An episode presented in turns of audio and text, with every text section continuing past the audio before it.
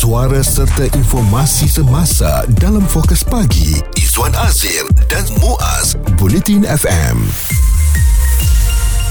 Sukan Si Kemboja 2023 baru saja melabuhkan tirainya semalam. Kontingen Malaysia sekali lagi berdepan detik hitam di pentas sukan serantau itu apabila gagal mencapai sasaran 40 pingat emas seperti yang ditetapkan sebelum ini. Malaysia mengungguli di tempat yang ketujuh dengan 34 emas, 45 perak dan juga 97 gangsa ya. Jauh ketinggalan dengan juara pada edisi kali ini iaitu Vietnam dengan 136 pingat emas dan Izzuan hmm. Singapura, Filipina, ya uh, Cambodia dan juga Indonesia berada di atas kita. Jadi di bawah negara kita, kita berada di tangga ketujuh kan. Di bawah negara kita itu adalah negara-negara yang memang tidak akan menghuni tangga teratas ataupun tangga yang utamalah di Sukan ya. Myanmar, Laos, Brunei, Timur Leste, ah itu negara-negara yang di, berada di bawah kita. Erti katanya kita ni pun dah berada di peringkat bawah. Semua negara serantau yang lain tu, Filipina, Singapura, Vietnam Vietnam, Indonesia, Thailand berada di atas kita. Jadi Ketua Kontingen Negara Kesukan C,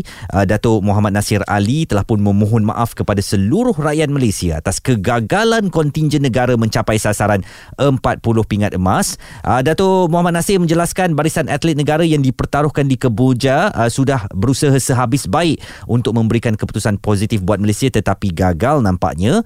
Dan ini yang kita nak perkatakan pada jam ini, apakah apabila gagal mencapai sasaran sasaran pingat kita telah gagal secara keseluruhan. Ini adalah KPI lah ya bila kita letakkan 40 pingat emas untuk kali ini dan bila tak sampai KPI kita hmm. boleh kita rangkumkan sebagai gagal hmm. tapi tidak gagal sepenuhnya kerana ada banyak rekod-rekod baru yang telah pun dicipta terutamanya dalam olahraga.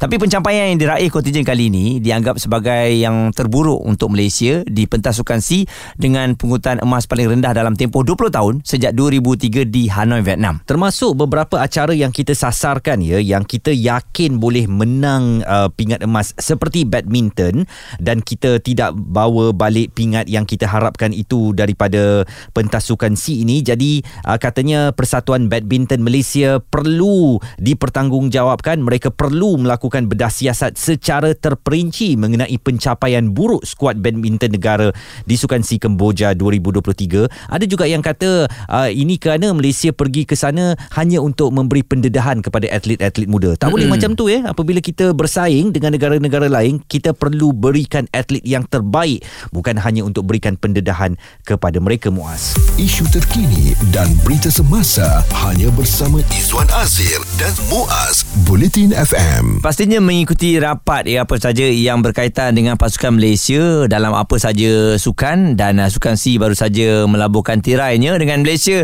di kedudukan yang ketujuh 34 emas uh, sesuatu yang boleh kita banggakan apabila kita lihat ada rekod-rekod baru diperbarui Mm-mm. cuma yang kita kecewa um, pingat yang kita rasa kita dapat emas tapi terlepas begitu saja ketika negara lain seperti Singapura, Filipina dan tuan rumah sendiri iaitu Kemboja sudah mula mengorak langkah ke depan menerusi kejayaan gemilang dalam beberapa acara tertentu Malaysia pula dilihat bergelut hingga menjadi santapan kepada pesaing lain sekaligus mengakhiri saingan di tempat ketujuh dan kita gagal mencapai sasaran 40 pingat emas. Kita nak bersama dengan seorang pemerhati sukan tempatan rakan saya di bilik berita TV3 dahulu Datuk Dr Pekan Ramli uh, dari pengamatan Datuk kalau ramai yang mengatakan ataupun mungkin daripada pendedahan dibuat oleh um, badan sukan kita sendiri bahawa ini adalah ruang untuk atlet muda menimba pengalaman sahaja. Apa reaksi Datuk?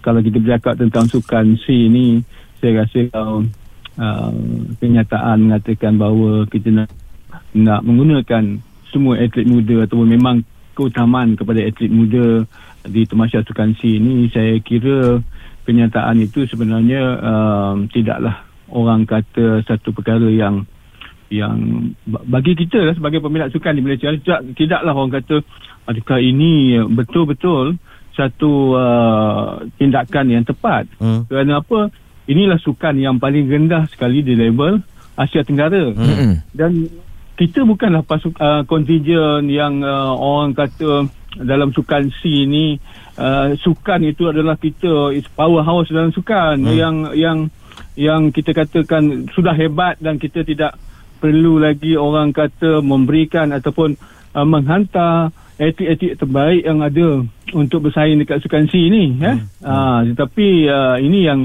yang kita agak apa hairan sedikit kerana negara-negara lain pun menghantar atlet muda eh? Mm-mm. atlet-atlet muda. Kebanyakannya atlet-atlet muda. Tetapi apabila mereka beraksi di Sukan C ni mereka perform. Walaupun masih muda dan uh, mereka uh, banyak yang uh, kita dapat lihat muncul atlet-atlet yang outstanding yang muda-muda datangnya daripada Thailand, Vietnam, Singapura Mm-mm. dan lain-lain. Hmm. Jadi uh, tetapi kita tidak. Kalau kita katakan nak hantar just untuk pengalaman, saya rasa istilah atlet muda tu kita kena beri justifikasi yang tepat. Hmm. Muda yang macam mana? Mm-mm. Adakah muda yang umur 15 ke 16 ataupun kalau kita nak letakkan atlet muda itu uh, yang berusia 20, 21, 22 tahun, 23 tahun, bawah 23 tahun. Jadi kalau kita lihat dalam konteks sukan ni, atlet muda yang berusia 20, 21, 22, 23 tahun ini, kalau level sukan C sepatutnya mereka telah memenangi pingat emas. Betul? Ha? Bukan baru nak mendedahkan atlet ini. Hmm. Kita ambil contoh kalau di peringkat dunia uh, China lah umpamanya dalam dalam beberapa acara sukan ya. Uh, di renang, terjun, gimnastik dan banyak lagi sukan lain yang muncul juara dunia adalah kebanyakan mereka yang masih lagi berusia dalam range 20 hingga 23 ada juga yang berusia 16 17 tahun dalam acara terjun hmm. untuk China yang sudah pun muncul juara sukan Olimpik juara dunia jadi Mm-mm. kita pada usia yang bawah 23, berusia pada range 20 hingga 23 ni, uh, kita masih baru nak berikan pendedahan. Jadi dekat sini ada something wrong dekat kita punya pembangunan sukan dekat negara kita lah. Okey. Dan tak muncul pun sebagai jago di Asia Tenggara. Mm-mm. Dan Datuk lihat apa sebenarnya permasalahan Datuk? Adakah 40 sasaran pingat emas itu sebenarnya dah salah dari awal-awal lagi Datuk?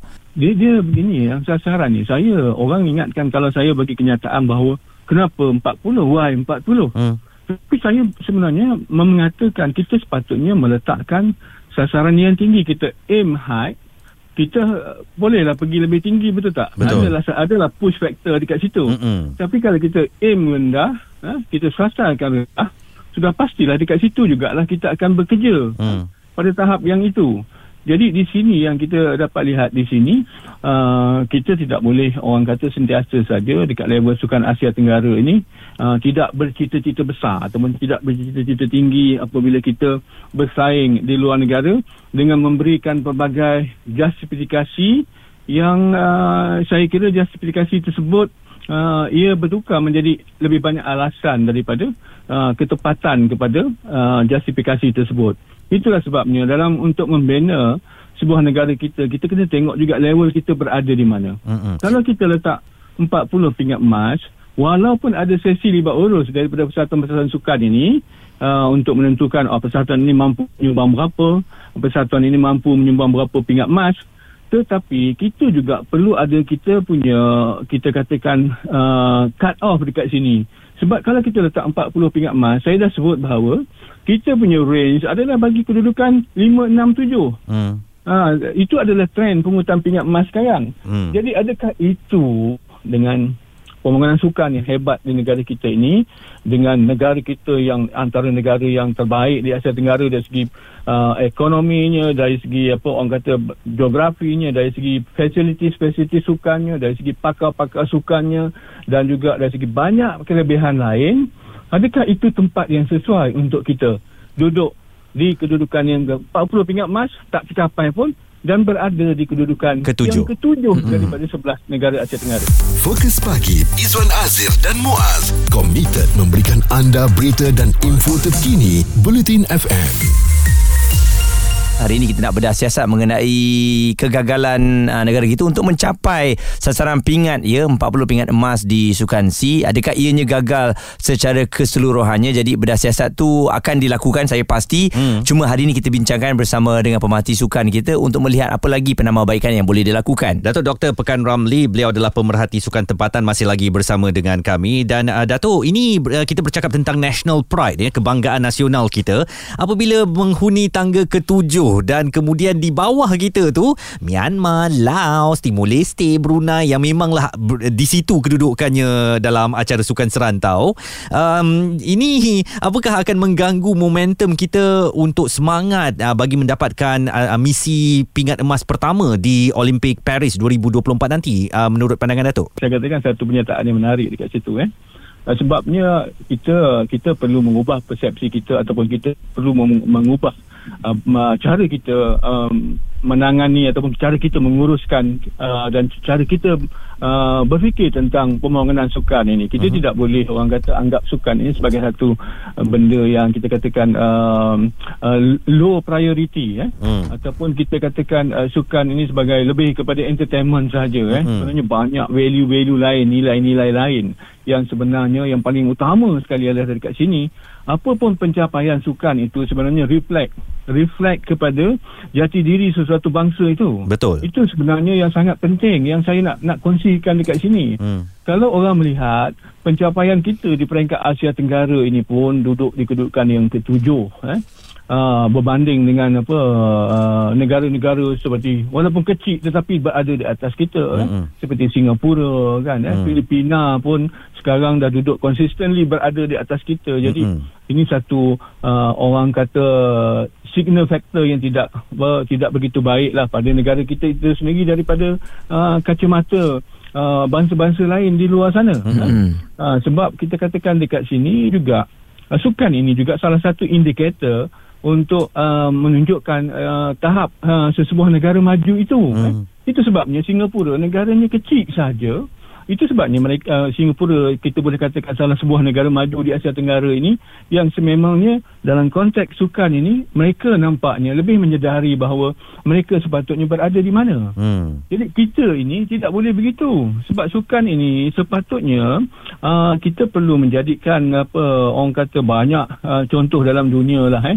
Kenapa kuasa-kuasa besar ni perlu bekerja keras. Mereka bekerja keras untuk memastikan mereka memenangi pingat emas di sukan Olimpik. Hmm. hmm. Begitu juga dengan negara-negara Asia Tenggara. Kita perlu mengambil contoh Korea. Hmm. Apabila mereka bersaing dengan pasukan mana-mana pun, kenapa kita dah tahu Korea ni pasukan yang never say die. Sampai hmm. last minute kalau main bola tu pun, mereka akan bermati-matian. Hmm. Sebab apa? Sebab ada sesuatu yang mereka telah terapkan kepada diri rakyat Korea Selatan itu. Hmm. Iaitu, seolah-olah apabila mereka turun beraksi, menentang siapa saja lawan mereka adalah musuh ketat negara mereka. Maknanya mereka tak boleh berada di belakang China atau Jepun ya, Datuk? Ya, betul. Mm-hmm. Jadi ini antara contoh yang perlu kita lihat eh sebab kita nak memperkukuhkan jati diri apa ni atlet-atlet kita ni eh supaya orang gerun melihat kita eh. Mm. Bukan soalnya kita just uh, apa orang kata menang ke kalah pun tak apa, tetapi banyak implikasi lain yang kita perlu memikirkan kepada pemegang-pegang taruh ni kita kena fikirkan selepas ni. Tak mm. bolehlah menganggap sukan C ini kita tak prepare antara problem kita adalah kita juga tidak serius dalam membentuk kontijen kita eh hmm. kita kena tengok balik semula apa yang persatuan sukan buat eh adakah ada development programnya mana bakatnya mana yang perlu dilatihnya bagaimana dengan kaedah kejuaratihannya hmm. dan bagaimana dengan pertandingan-pertandingan yang betul-betul mereka perlu sertai sebelum ke sukan C. Ini antara benda-benda yang kita kena lihat selain daripada uh, uh, support factor daripada sokongan orang kata ilmu dalam sains sukan, pengurusan sukan, teknologi, pakar-pakar pemakanan dan sebagainya eh. Mm-hmm. Jadi ini sebenarnya yang yang kita kena tengok balik semula. Kita tak boleh berada dan rasa ini uh, kekalahan ataupun kegagalan di peringkat sukan C ni oh tak ada apa-apa. Mm-hmm. Sebab kita tak nak dia berulang lagi.